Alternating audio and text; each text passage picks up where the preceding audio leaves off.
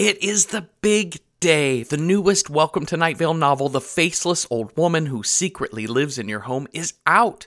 It's out in the wild, waiting for you to buy it and read it and be thrilled and scared and blown away by it. And I know you're going to read it all in one night, but don't be spoiling, okay? So, as you probably know, me and Joseph's multi city book tour is canceled because of reasons, but we are doing a giant online book tour from 3 to 7 p.m. Eastern Time today, March 24th. Go to the Welcome to Night Vale YouTube page to join me and Joseph live talking about the book, visiting with super special guests, reading passages from the novel, and even taking your questions. And if you miss the live experience, you can still watch the entire feed or part of the feed on YouTube. For more information on the Faceless Old Woman and this feed and anything else, go to welcome to welcometonightvale.com slash books. Listen, I'm really excited for this novel. I'm really proud of this epic story of terror and vengeance. Plus, there's a giant in it, and she is cool as heck. Here is one more excerpt from the audiobook, read by Night Vale's own Mara Wilson. Again, welcome to nightvale.com slash books for details on cool independent bookstores you can buy it from, or go to wherever you usually get your books. Okay, enjoy. An Estate by the Sea 1792 to 1805. 1. I was born on the Mediterranean, on the water itself, in a small boat that my father was frantically rowing in order to take my mother to medical care she would never live to need. What chance did I have when my first act was to take another's life? My father let the oars fall once I had arrived and my mother had left. He cradled me with one hand and his wife with the other and then he made his way back to shore. I was his first and his last child. From then on, we would only have each other. Maybe lesser men would have responded to the trauma of losing a wife by resenting my existence, or by forever associating me with sorrow. But my father was not a lesser man. He buried my mother on the edge of our estate, on a hill overlooking the water she had died upon. When I was very young, he would take me to visit the grave regularly, but as I grew older, he realized I had no memory of a mother, and he himself needed no reminder, and so gradually we visited less, and then eventually not at all. Still, once a year, he would go out by himself to the grave and carefully tend to it, clearing off weeds, making sure the path to it was passable, that the view from her plot to the water was unhindered. He never married again, nor showed any interest in women. This wasn't an act of misguided nobility. He was so fully occupied by raising a daughter and by his mysterious work that there simply was never space for a second act to his romantic life. Maybe if this story had turned out differently, he would have eventually, as an older man, found room in his life for love. But this story can only turn out the way things happened. I cannot conjure a happy ending where none exists. I never missed my mother. I don't mean this to sound strong or uncaring. I just never knew what a mother was enough to miss one. And my father was such a warm and loving parent that I did not feel a missing piece in my life. Any sorrow I felt was on my father's behalf, for I loved him completely, and I knew that her death had been a great blow to him. So at night, in bed, listening to the whispering of the same warm seawater upon which I had come to be and my mother had come to pass, I would lay awake and wish that the tragedy could be undone. But it was never for my own sake. I only ever wanted my father to be happy. Here is what an orange tree smells like. At the base of the tree, it smells of soil, the churn of earth, and the sun that heats it. If it is warm enough to grow oranges, then it is warm enough to bake the soil, and the scent will rise up, a dense, gritty smell, pleasant without being beautiful. When rain comes, the smell changes, becoming sharper, a smell that is as squishy and thick as the mud that makes it. The tree itself smells like a house that will never be finished building, the dust of wood and all that binds wood together. It is a smell that grows with the tree, gaining the smells of what lives on and around it.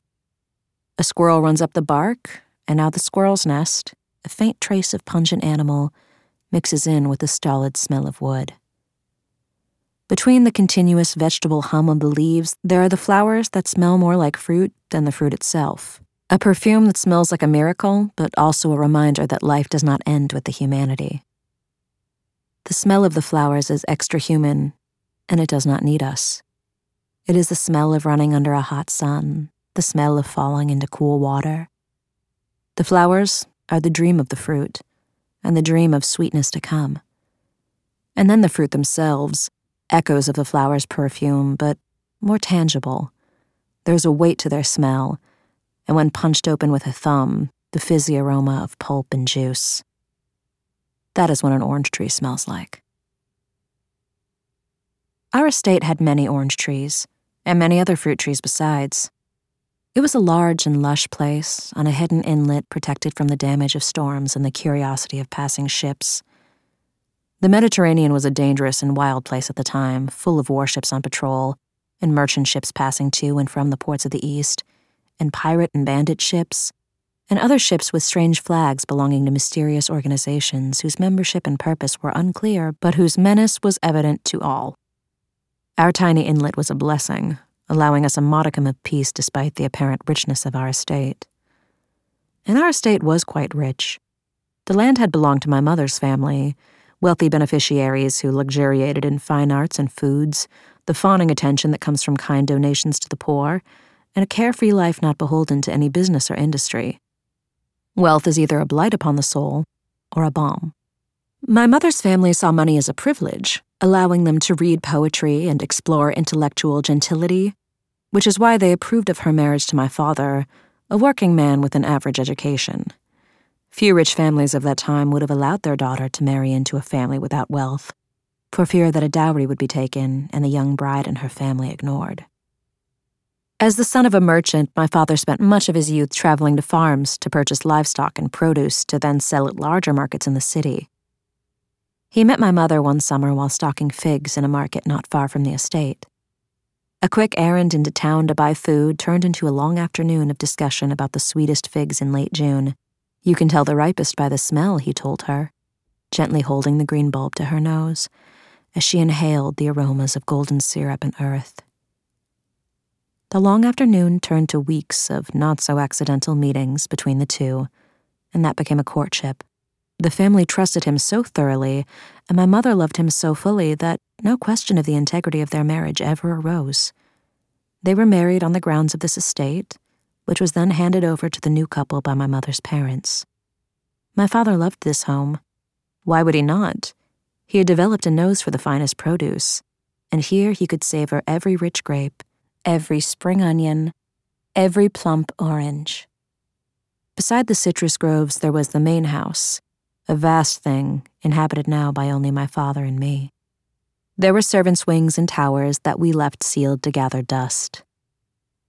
Eventually, we reduced our presence to one small wing of the house, sleeping in adjacent bedrooms, using what was once a small kitchenette for the stable workers as our place for both cooking and eating. My father carried the habits of the small merchant family he'd grown up in and didn't know what to do with luxury on the scale it was being offered. Still, the lands were maintained by a variety of servants who came regularly. And the area of our house that we lived in was also well kept. And I did eventually begin to wonder, as the years went on, how my father was able to pay for the upkeep of such a large and lush estate when he did not seem to have any job in particular, having given up his merchant travels after I was born. This was all so long ago. To parse through my earliest years is difficult. I am an old woman, perhaps the oldest there has ever been. A mind was never meant to catalog this much. A life was never meant to be this long. But I do retain some memories of my earliest and greatest period of joy, when I lived in ignorance of what the world could do to a person. I am three years old. This is my earliest memory. I am running through the orange groves. I'm chasing my father, or he is chasing me. It is a radiant and clear day. I decide to hide. I wiggle my way up into one of the trees. I wedge myself against the trunk a few feet up into the leaves. I see my father looking for me. Where is my daughter? he says in exaggerated confusion. Where is her beautiful face? I must see that face again. Where could it be? Soon I allow myself to fall onto the soft dirt where my father scoops me up and both of us are laughing. Was my face actually beautiful? My father would say so either way. Another moment. I don't know how old I am. Probably five or so. We are in our little kitchen in our big house, and my father is cooking. I don't remember what he is cooking. I only remember the smell, which is meaty and green, the smell of vegetables cooking in fat. He asks me to cut the bread for our dinner, and he shows me how, supervising my use of the knife, but allowing me to do it myself. There are only two of us, little one, he says. Both of us need to be able to take care of the other. He shows me where I should cut, but it is I who carefully lowers the knife through the hard crust. The smells of onions and herbs and lamb fill this memory and anchors it forever in my mind. One more memory of my earliest years is not like the others. I am six years old. Again, I am in the orange groves, but this time on my own.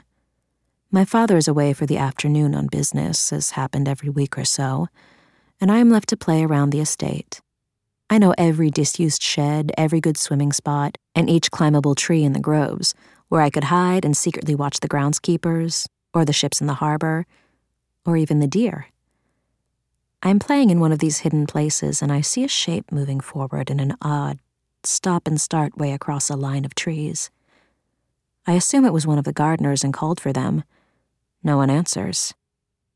I'm scared, but determined to be able to tell my father how brave I had been, and so I run after the figure. Soon I reach the end of the line of trees and break out into the broad grass leading down to the shore. And there by the shore is a man lurching in a strange, stiff manner. He does not turn to look back at me, only shambles to the edge of the rock and then tips forward into the water. I run down to look. Where he had fallen, the water is clear and shallow, but there is no sign of the man. I decide I must have been mistaken, and do not tell anyone what I have seen.